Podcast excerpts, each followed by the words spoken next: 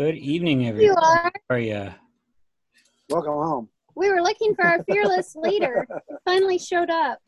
Yeah, he's a slacker running late. Church went a little long, I guess. Yeah, just a bit. How y'all doing? Good. Everybody's good.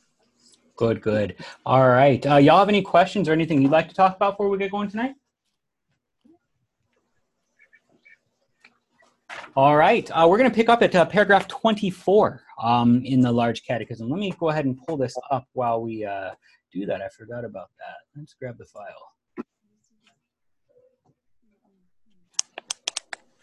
So, uh, as we're talking about uh, the, the first commandment, uh, again, we, we remember that, that a God is anything that we would fear, love, and trust in uh, more than God. And, and so that's then not to say then um, that uh, these things are necessarily bad. It's to say that um, it's to say that we, we trust the creation more than the creator that, that we actually trust um, the, the God who uh, gives less than the stuff that he's giving. Um, that, that's a bad habit to be in, and it leaves us set up for all kinds of world of hurt. Uh, and so that's something that we do want to kind of be cautious of as, as we start to go through these things. Um, come on in, guys.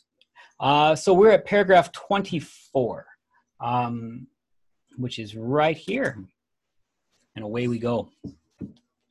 But let's be said to the simple, that they may well note and remember that the meaning of this commandment, namely, that we are to trust in God alone and look to Him and expect from Him not but good, as from one who gives us body, life, food, drink, nourishment, health, protection, peace, and all necessities of both temporal and eternal things. All right, so this is one uh, that, that Christians genuinely kind of struggle with as, uh, as we, we try and live our, our lives in faith. So we, we know that we are to expect from God nothing but good.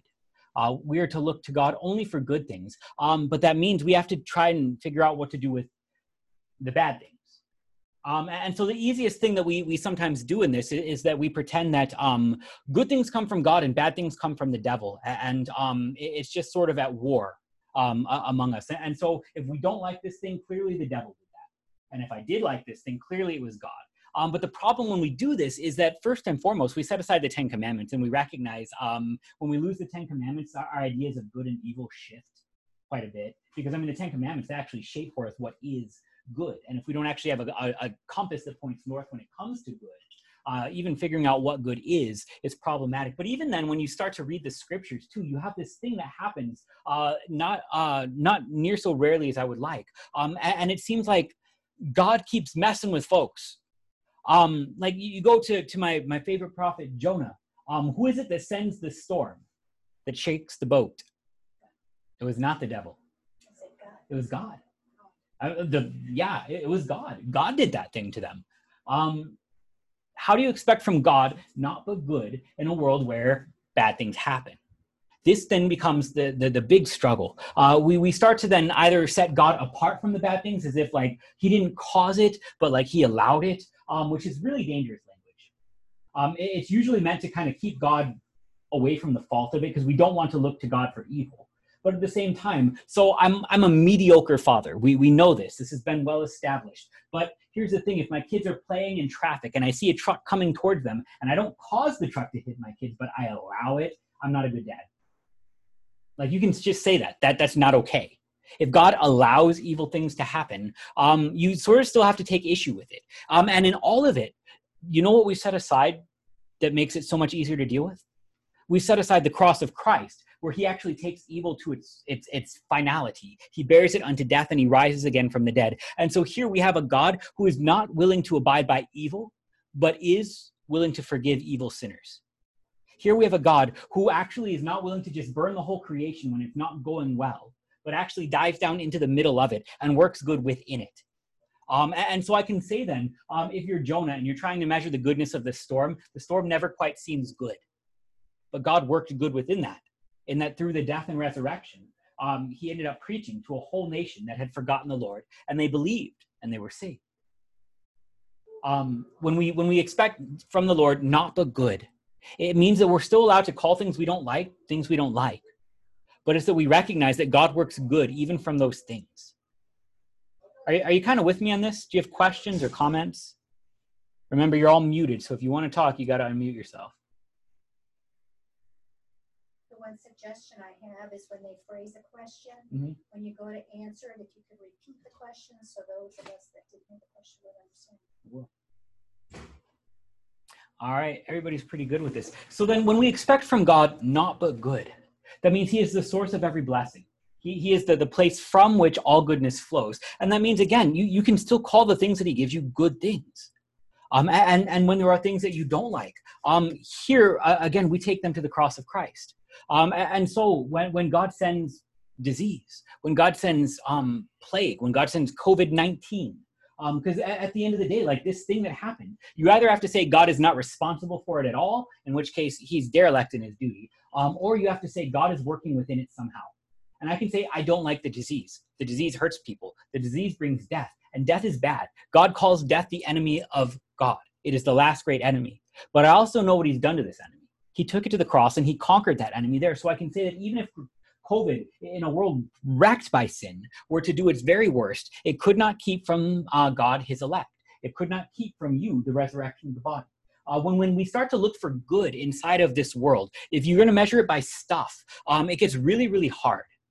If you want to measure it by mercy, by the cross of Christ, by a place where, where God is actually working, um, then all of a sudden, uh, this becomes a much easier thing to do. So when we start to measure uh, from God, not but good, remember who God is.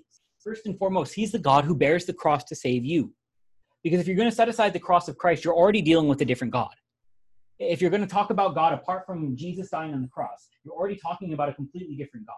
The God simply of power in this world is not the same God that you and I worship from the, the, the as revealed in the scriptures we have to look to, to everything else that is going on. Because if, if um if you want to sort of limit god's goodness to what's going on in this moment you also have to treat me as a parent this way. And when my my daughter says if you really loved me you'd get me a pony and i said no um clearly i'm a bad father. If you want to measure god simply by stuff in this world you end up with a different looking god. But you've got a god who's never promised you everything like that. You, you've got a god who's promised you good. And sometimes good actually means to say no to your kids. Sometimes good actually means to discipline your kids. Sometimes good actually means to work even the, within the hurt and the pain, to love them in the midst of it and carry them through it. Start to look for the God who is working in the midst of pain. And all of a sudden, it gets a lot easier to deal with this. Are you kind of with me on this? Because the first commandment puts us right in like the, the toughest question that, that we're going to have uh, in, in our lives as, as Christians.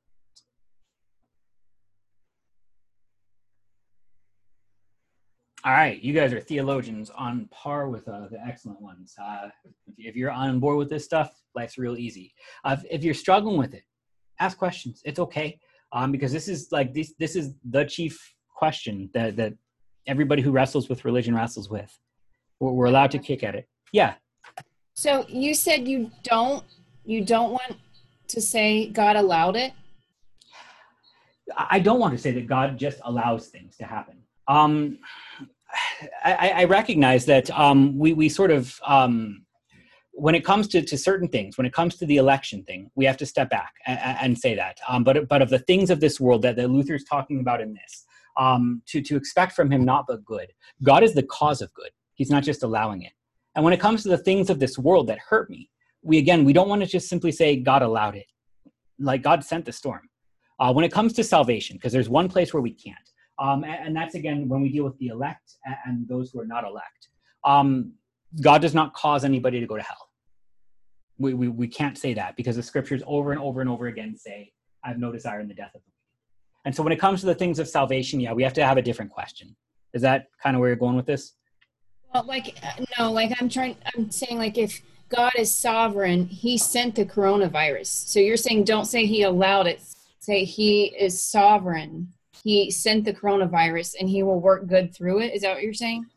Yeah, yeah. Um, we can actually say not just God allowed the coronavirus, but God sent the coronavirus. Um, to, to simply say God allowed the coronavirus, I understand what we're trying to do. We're trying to keep him back from the blame of it. But like instead of saying, well, if I don't like it, it must be bad, and therefore a good God would never give it to me. Um, just sort of like, well, um, if you give uh, your kids vegetables, clearly you're an awful parent um, because they didn't like it instead of that, say you worked good through giving your kid vegetables. Um, and in the same way, God has promised to work good even through COVID 19. Um, and we've seen some of the places where it's happened. Um, simply in the fact that there are people who are hungry to come back to God's house. Like God has, has actually used this as a chance for us to reflect on the, pa- the fact that when He gives us a third commandment, remember the Sabbath day by keeping it holy, that's a gift, not a curse. Um, and, and to have that taken away for a little while, yeah, God has sharpened a hunger in some of us, and I thank God for that. Uh, when it comes to to um, even just how we deal with our neighbor, um, it's been a good chance to reflect um, on well some of the, the divide that, that sets us apart where we can hopefully start to talk about our neighbor in terms of love and mercy and not simply as a person who believes differently than me.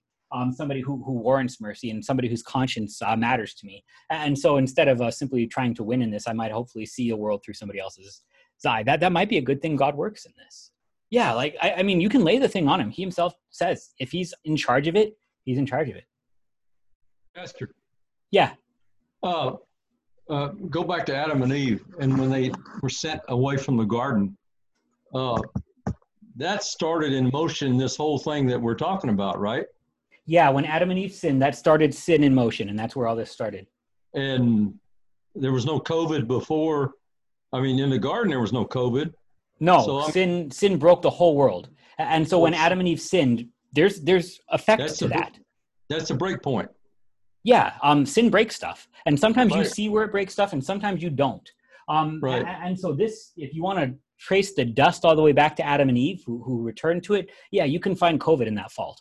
Um Yeah. that's that's a given. But but again inside of this thing what you have to ultimately say is um is the god who um is is responsible for dealing with sinners going to deal with us in the same way and this is where it actually starts to matter see because you can do a lot of things too with um not only like i can say covid isn't god's fault it's adam's fault Mhm. but at the same time uh, god could have taken care of that here's Mhm. where you actually start to see the mercy because you can also do this with murderers so I, I can say god could have known somebody would have killed somebody and just like struck them by lightning and did the whole thing Mhm. god could have in fact flat sent to hell anybody who would ever hurt anybody else it'd be really easy to do. The world would look much cleaner. It'd be very neat. God would be responsible for nothing that i don't like except there'd be nobody here in this world to love. Like that's the whole point. I have a point that I want you to expound on. yeah. I was told a long time ago that God that it rains on good people and bad people equally.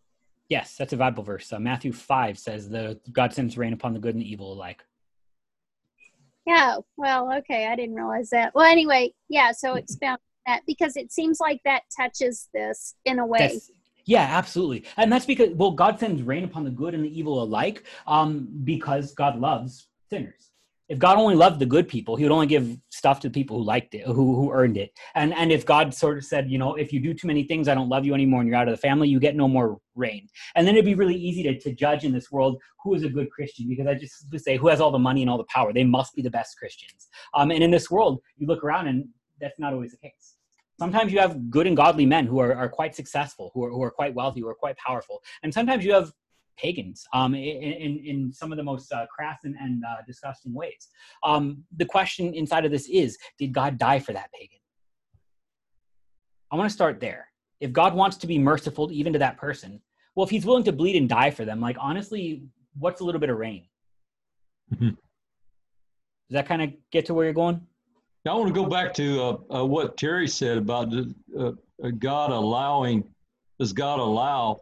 I Mhm. think I think who allows this is it's on us because Yeah. we we allowed it when we rejected God in the garden, and we were Yeah. cast out of the garden. And the the allowance of uh, the bad things that are happening to us is all on Adam and Eve and us. Yeah, when you want to talk about who's allowing it, you, you honestly find more sinners allowing it, us allowing these things to happen than God. God is in the middle of it working good. More often than not, I'm cheering on the evil. Like honestly, more often than not, I'm all too willing to celebrate when the people I don't like get hurt. That's that's the sinner that I am. Lord have mercy on me. I could certainly do more to serve my neighbor. Like there could be less homelessness in this world. It wouldn't that actually be that hard. Um, it- it- if you guys would stop allowing homelessness, um, you know everything would be fine um if you want to so though inside of this see that that god himself uh claims that the son of man has no place to lay his head that jesus actually assumed homelessness for us to even say that he loved those who would measure his love not by their home, but by their cross. Then again, when, when you start to look to him in the midst of need, you can still say, God, give me nothing but good. And, and when I need this, help me. Give me give me a place to stay. Give me people who will care for me. Give me a neighbor who will love me. Give me mercy. To, to look to God and expect punishment um, is to set aside the cross. It's to set aside the fact that Jesus already bore that punishment. To look to God and expect good is to say, God, I know I've done some stuff, and if we want to do this based on what I deserve, it's going to be ugly. But you have been merciful, so keep being merciful. And if I don't understand this yet, teach me someday. But even now, work good, even if I don't understand it. Because, like, honestly, you guys get good from a lot of stuff you don't understand. None of us can explain how Zoom works. None of us. I, I don't know. Amen. But, but good comes from it. Like here we are. Um, if you have to be able to explain it to for good to come from it there's no good there's very little good. Most stuff in the world that, that's great we can't explain it. Love chief among it Yeah, don't pray for justice, pray for mercy. don't pray for justice pray for mercy. I like that. Yeah, because if you pray for justice, your own justice, uh, yeah, not, not a good place to justice is a double-edged sword. It cuts both ways good does anybody else have anything on this that was good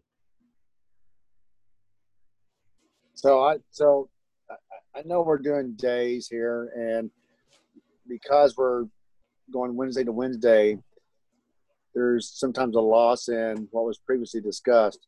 Mhm. And when you first got into into this on page 21, it really got in. It, it says, "Whatever you lack of good things, expect it of me, and look to me for for it. And when you suffer misfortune, distress, creep and cling to me." How else can we possibly do this if we don't have some of these adversities that we find ourselves involved in, to include COVID and anything else we find ourselves? How else can we be brought back to God and and shown the great things if we don't it, it, uh, if we if we don't experience adversity ourselves? That's a fantastic point. I'm going to relay it for uh, the, the folks here. Um, that, that when you actually see um, in the page before um, that, that when God would um, when when when uh, distress would fall, that we would cling to God for help. That again, you see God actually using even the things we don't like, even the painful things of this world, to drive us towards God, and that is a gift. That is a good gift. Um, so even go back to Jonah's storm, uh, which is actually a chief example of this. God used this storm to draw Jonah closer to God. Um, It's the rod and the staff. yeah, the rod and the staff in the Yeah. psalm. Yeah, when you, when when you're, when you're a shepherd, you have the, the staff to restrain the sheep and you have the rod to drive the sheep. It's not always pleasant for the sheep. Right. Yeah, God works both of these things, but it's always to drive us towards Him. That, that's fantastic. Very good point. Awesome. Anybody else got anything?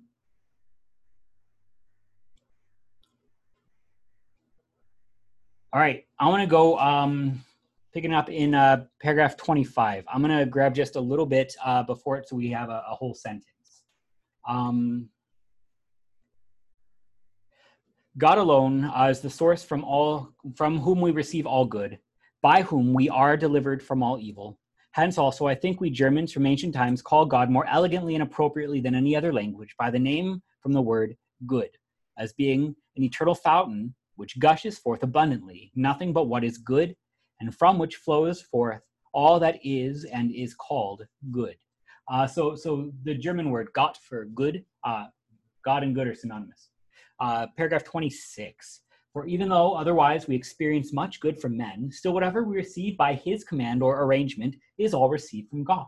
For our parents and all rulers, and everyone besides with respect to his neighbor, have received from God the command that they should do us all manner of good, so that we receive these blessings not from them, but through them from God. For creatures are only the hands, channels, and means whereby God gives all things. He also, as he gives to the mother's breast and milk to offer her child, and corn and all manner of produce from the earth for nourishment, uh, none of which blessings could be produced by any creature of itself. So again, we have God who works through means. God works through people and he works through stuff. This is why the Ten Commandments are a gift because they actually start to show us what love looks like. Um, so when when uh, a parent takes care of their children, that is God working through the parent to care for the child. And I know that God wills this because He simply says parents should uh, um, parents should be a source of good for their children, that the children would honor their mother and father. Um, this this then uh, also gets gets magnified um, in the the idea that as God knits together all of creation, um, He is the the source behind it. So much so that when we talk about who we are um, inside of our vocations, uh, one of the ways that Luther would talk about vocation, the, the roles that you've been given, the callings that you have, and so some of my vocations, I'm a pastor, I'm a father, I'm a husband, I'm a citizen. Um, Luther says these are masks that God wears that, that he puts on a funny looking mask that looks just like Pastor Goodman and he preaches a sermon through it. And it's better than Goodman could ever come up with. But but he, he dresses up just like me and he works good for me. And he'll dress up just like you and he'll work good through you. And so we can be called then the hands of God. Uh, we, we can be called um, the, the, the feet of God. We, we can be called uh, the things that God would work through. Um, and it becomes then a great miracle that actually gives life to the fourth commandment. When we get to this, it's, it's going to be something Luther spends a lot of time with uh, because we struggle with it so much that how can I expect good from sinners? And well, if you're willing to find God working through them, it's a lot easier. I need to keep going. Oh, yeah, thank you. You.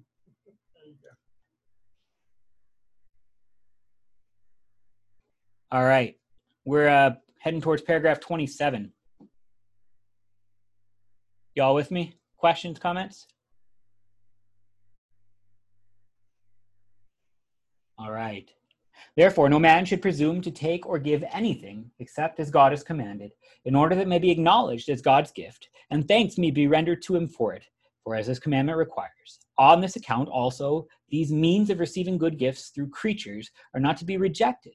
Neither should we, in presumption, seek other ways and means than God has commanded.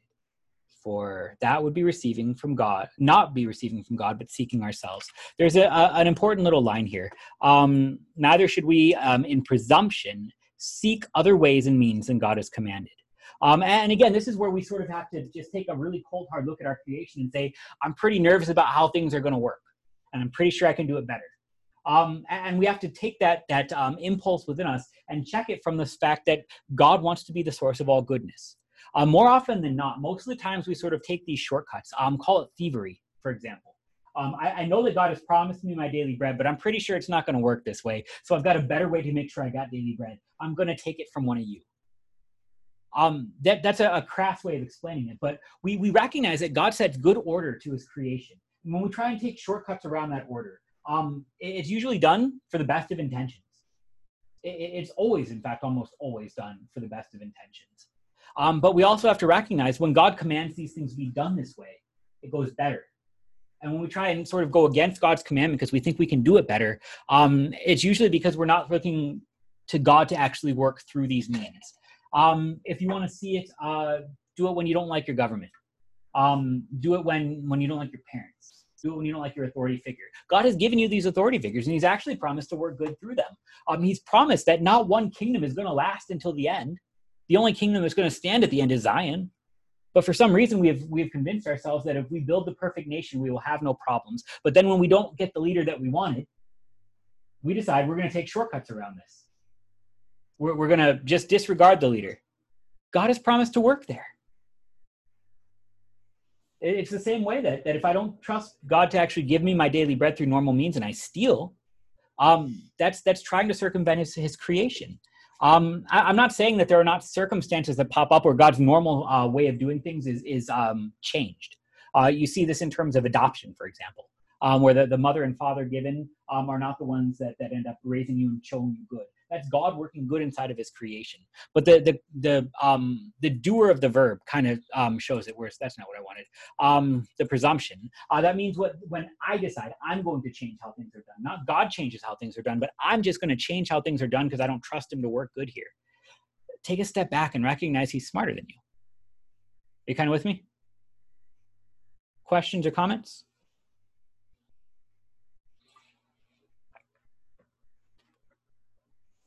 All right, let's keep going. Uh, paragraph 28. Let then um, everyone see to it that he esteem this commandment great and high above all things, and do not regard it as a joke. Ask and examine your heart diligently, and you will find whether it cleaves to God or alone or not. If you have a heart that can expect of him nothing but what is good, especially in want and distress, and that moreover renounces and forsakes everything that is not God, then you have the only true God. If, on the contrary, it cleaves to anything else, of which it expects more good help than God, more good and help than God, and does not take refuge in him, but in adversity flees from him, you have an idol, another God. Notice the directionality in this that Luther is going to start to put. It's no longer simply God or idol, but if you have the true God in adversity, you go towards God. If you have an idol in adversity, you go away from God. Um, that, that means, God, I'm pretty sure you're not going to do this thing, so I need more money so I can buy my way out of it. God, I, I'm pretty sure you're not going to do this thing, so, so I need control over the situation because I'm pretty sure I'm better at your job than you. Um, idolatry drives us farther from God. To, to trust in the things that he would give instead of him himself is ultimately to say uh, the giver doesn't quite know what he's doing. If God doesn't give you good gifts, that's a problem. If you don't see God as a good gift giver, that's a problem. But if you see God as a good gift giver, then in adversity, you go to God all the more. So, in other words, when when sickness comes up, when COVID comes up, we pray more, not less. That's a sign we're doing this right. Are you kind of with me?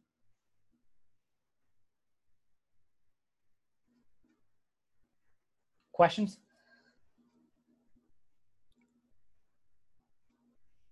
All right, let's finish this out and then go to the exposition in order that it may be seen that God will not have this commandment thrown to the winds, but will most strictly enforce it. He has attached to it the first terrible threat, and then a beautiful, comforting promise, which is also urged and impressed upon young people, that they may take it to heart and retain it. It is this: For I am the Lord thy God among, uh, for excuse me, for I am the Lord thy God, strong and jealous, visiting the iniquity of the fathers upon the children to the third and fourth generation of them that hate me, but showing mercy unto thousands of them that love me and keep my commandments. Uh, this is scripture. Um, this is just Exodus uh, chapter, what, uh, 5? 20? Verses 5 and 6? Awesome. I knew there's a 5 in there. Um, all right, paragraph 31. Although these words relate to all the commandments, as we shall hereafter learn, yet they are joined to this chief commandment because it is of first importance that men have a right head. For where the head is right, the whole life must be right, and vice versa. So uh, we, we call the first commandment the, the chief commandment. In other words, if you have the first commandment down, the rest is going to make a lot of sense. And if you don't have the first commandment down, at best, God will be just sort of a vengeful God that gives you rules you don't like, but have to follow or else you'll get punished. Um, where the head is right, the whole body follows. And where the head is wrong, same, same. Paragraph 32. Interrupt me if you have some questions or anything to talk about, but uh, we, we, this is pretty straightforward. Uh, learn therefore from these words how angry God is with those who trust in anything but Him, and again, how good and gracious He is to those who trust and believe in Him alone with the whole heart, so that His anger does not cease until the fourth generation, while on the other hand, His blessing and goodness extend to many thousands lest you live in such security and commit yourself to chance as men of brutal heart who think that it makes no difference of how they live. He is a God who will not leave it unavenged if men turn from him, and will not cease to be angry until the fourth generation, even until they are utterly exterminated. Therefore, he is to be feared and not to be despised. So, um, despise is a, a word that we, we talk about as just hate. It's to it, it's it's um it's an I word um, to, to spy on. You, you kind of see it in English. Um, so if you're despying God, you're, you're intentionally not looking at him. So, so in other words, we, we fear God. Uh, we, we recognize that he, if he wants to make rules, they're going to be the rules. But to look to him as a source of good, even in the face that we are sinners against these, is to trust that God is merciful.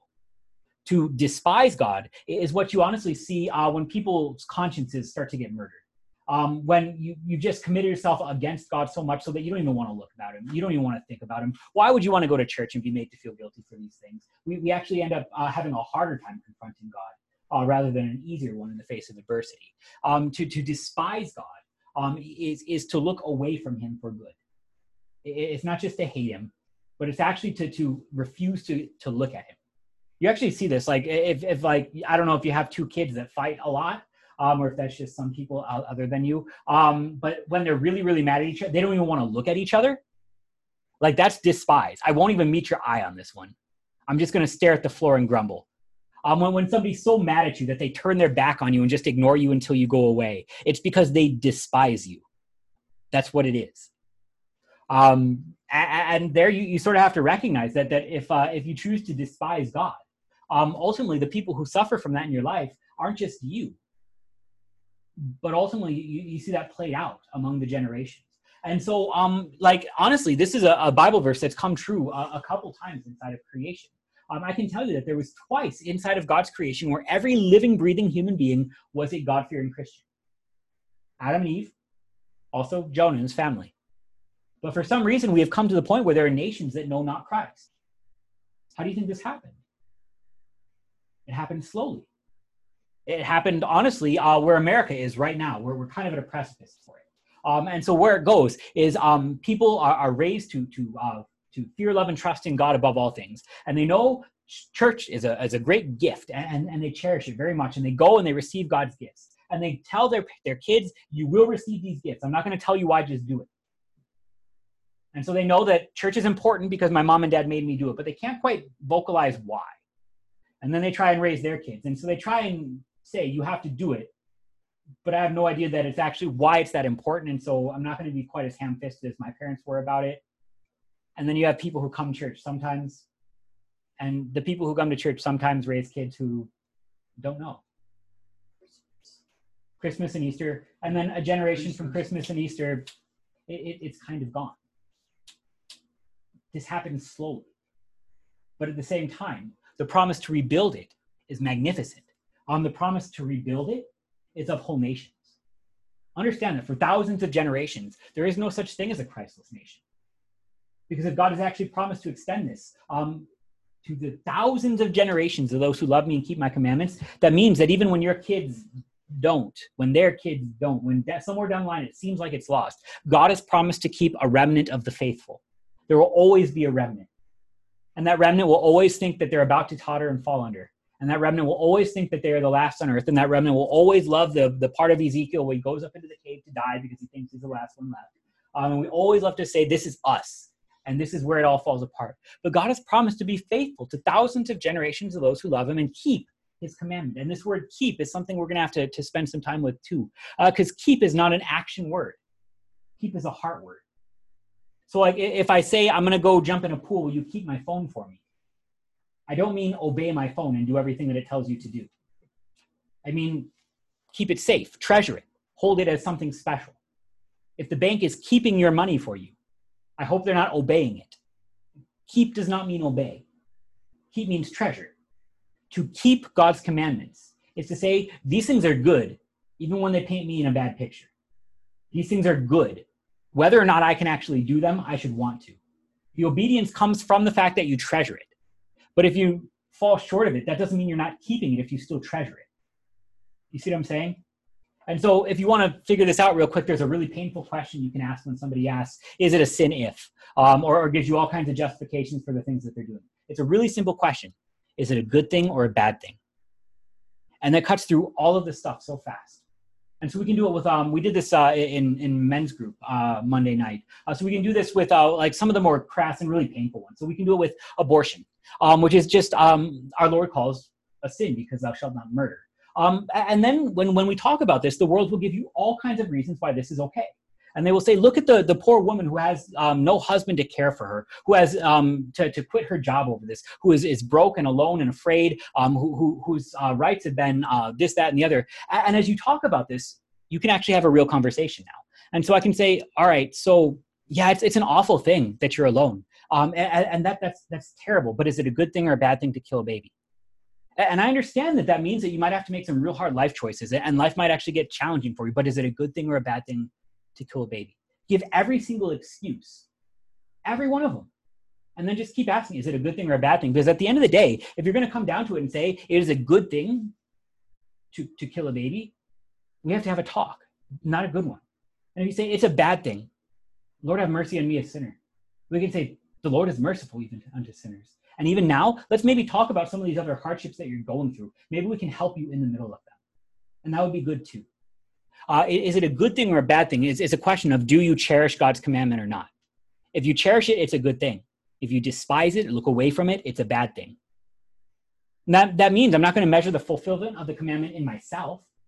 I'm going to measure it in whether or not it's a good thing. And I wish that I was in a world where there's more of it, not less of it. I wish I lived in a world where there were less abortions. That's a good thing.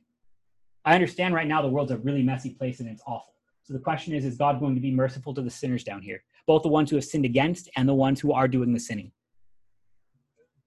If that you have, then you can say both, I wish there was I wish there was less sin in this world, but I'm also not afraid to love the sinners.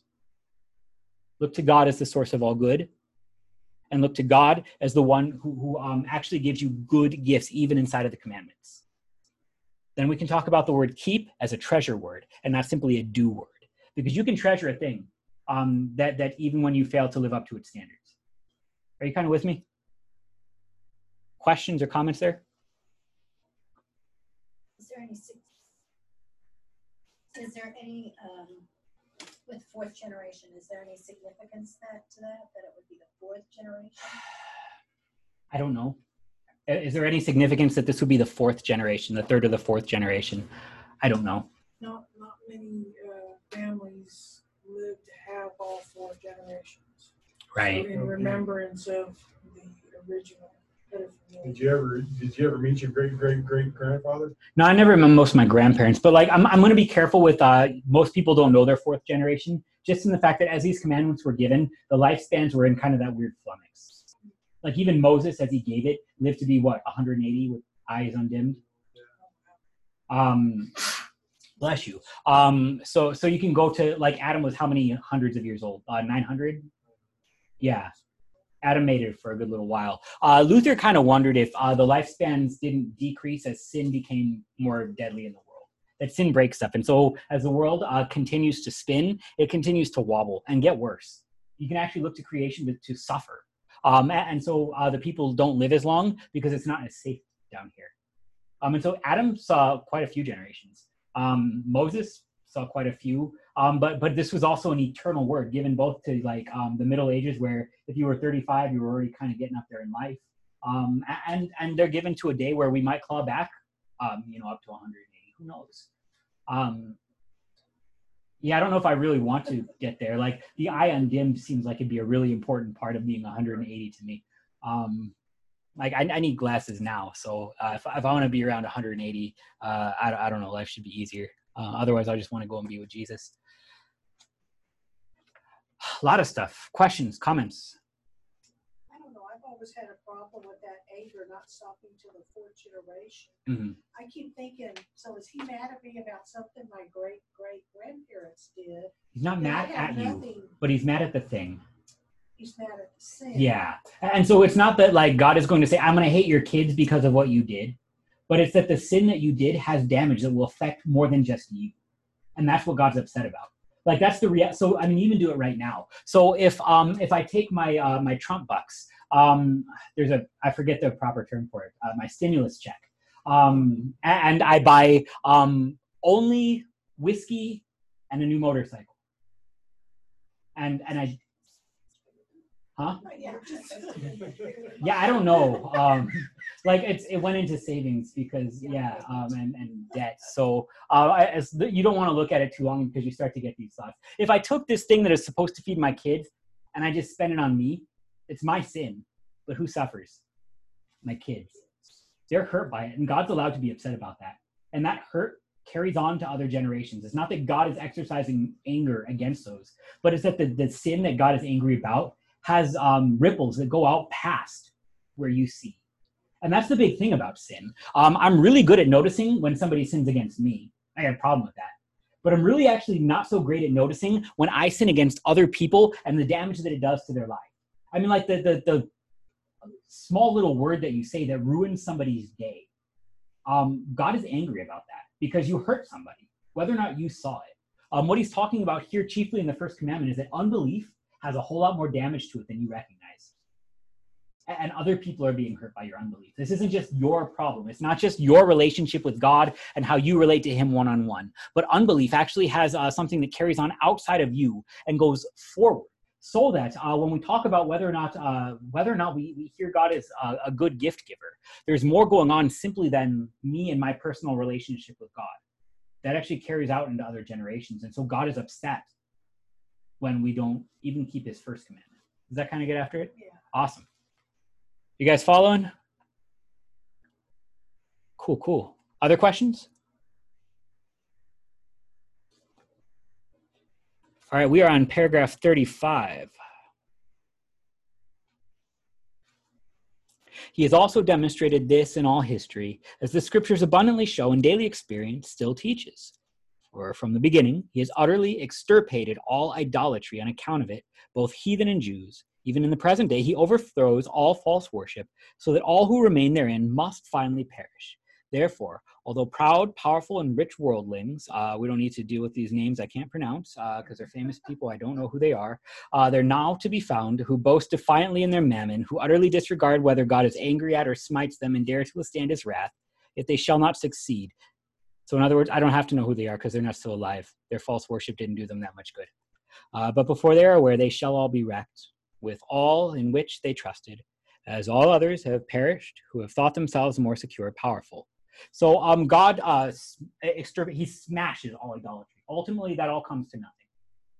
Um, and so you see this then in the rise and fall of false religions.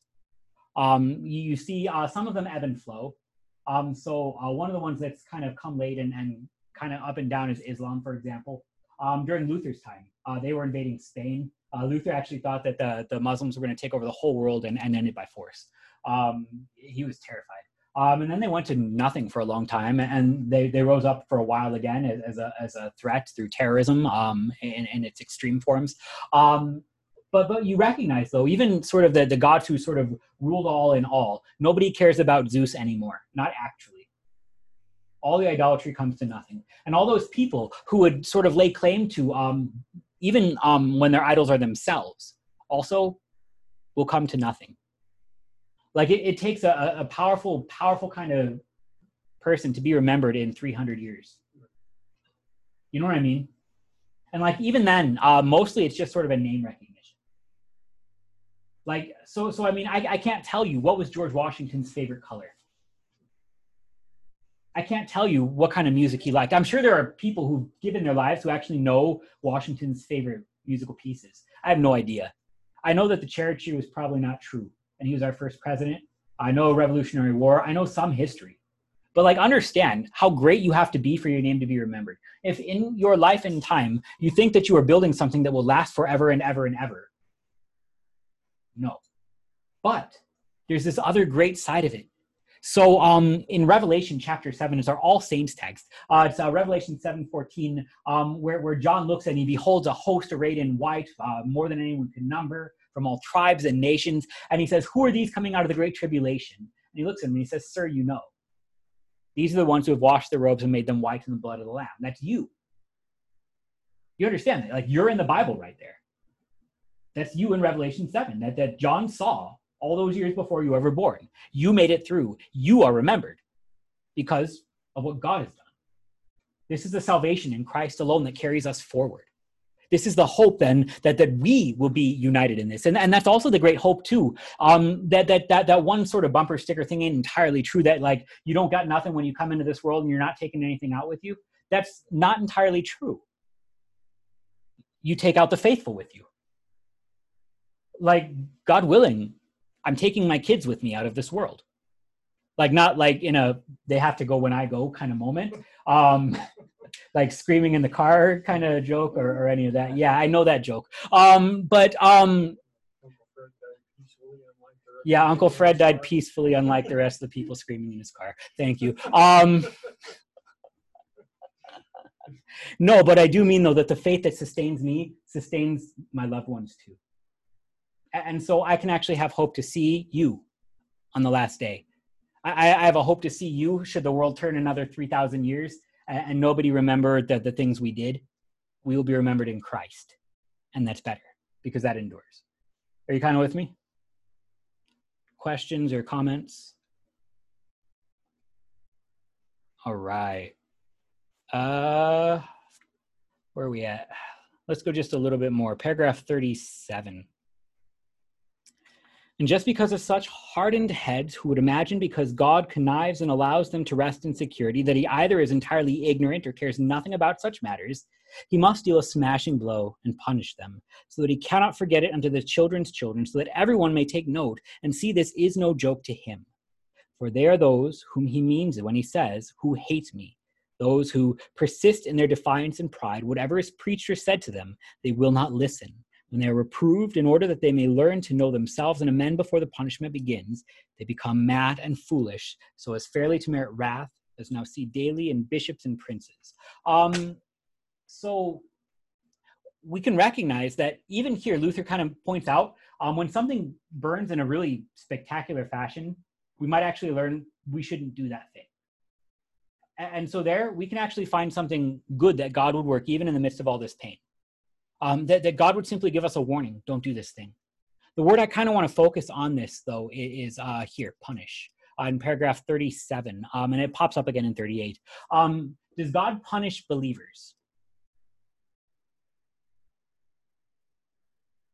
Does God punish believers? I'm going to say no because of that cross right there, where he said, It is finished. And that was the punishment for sins, right? If it's finished, there's no more punishment. There's chastisement. Like God will teach you right and wrong. Yeah, you, you will you will suffer a consequence, but that's like that's not God punishing you. That's God trying to make you learn something so that you don't do it again. Don't hurt. That's back to the rod and the staff, right? Um, God punishes unbelievers because the cross was where Jesus bore the punishment for all the sins of the world. And an unbeliever is simply this somebody who doesn't want their sins forgiven by Jesus. If Jesus is saying, I'm going to pay for all your sins, and you're like, no, you're not real, you're not real, you're imaginary, I want to do this myself, God will say, okay. But there's only punishment for those for whom it is not finished. For you, it is finished. God does not punish you. God will not punish you. In faith, there is no punishment because the punishment was put on the cross. These are the people who, um, like even as Luther talks about it, um, that that uh, they, they have hardened heads and hearts. They they um, they figure that if they're getting away with this, God must uh, must be all right with it, or just uh, he, he hasn't figured out that this is we're getting away with it yet. Um, God will occasionally punish people, um, the unbelievers, um, by giving them exactly what they ask for. That's that's actually God's probably his favorite way uh, to punish people. Um, so so when Israel, for example, uh, was was given um, a group of good judges, and they said all the other nations had a king, and they rebelled against God, and they said we want a king, and God's like that's a bad idea, no you don't, and they're like yeah we want a king. God gave them a king, and it went poorly. Um, when the Babylonian captivity came, the people said, God, we want to live in a nation that's powerful. And, and, and he said, No, you don't. And they said, no, we would rather have that than you. And he said, all right, fine. Um, God tends to do this, but that's also what hell is. Understand that.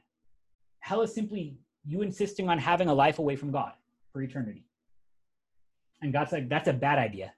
And if you insist on it, he'll be like, okay, but that, that's what hell is. Hell is simply the people who ask to be away from God get to be. Lord have mercy. But again, this is where we preach. Um, and, what Luther kind of says in this um, is that, again, um, when, when we start to see uh, that, that frustration exhibited, it's not that God is mad at the children who are suffering. It's that God is so mad at this situation um, because of, of how, how, um, how massive the scale is. That sometimes he actually wants people to recognize this is a dangerous thing. And he allows it to, to be seen in light of just how damaging it actually is. That's not God exercising hatred against children for the sins of their parents, but that's God really upset that the parents' sin affected the, the kids. And he actually wants everyone else to recognize this so that more kids won't get hurt. Does that kind of get to where we're going? Questions or comments before we close down for the night? All right. Uh, we will pick up at 39 next time. Top our Lord and trusting in his promises, we are bold to pray. Our Father, who art in heaven, hallowed be thy name. Thy kingdom come, thy will be done, on earth as it is in heaven. Give us this day our daily bread, and forgive us our trespasses, as we forgive those who trespass against us. And lead us not into temptation, but deliver us from evil. For thine is the kingdom, and the power, and the glory, forever and ever. Amen. Thank you all so much for your time tonight. Have a great night. Many do we have in class? Uh, about a dozen or so. That's not bad.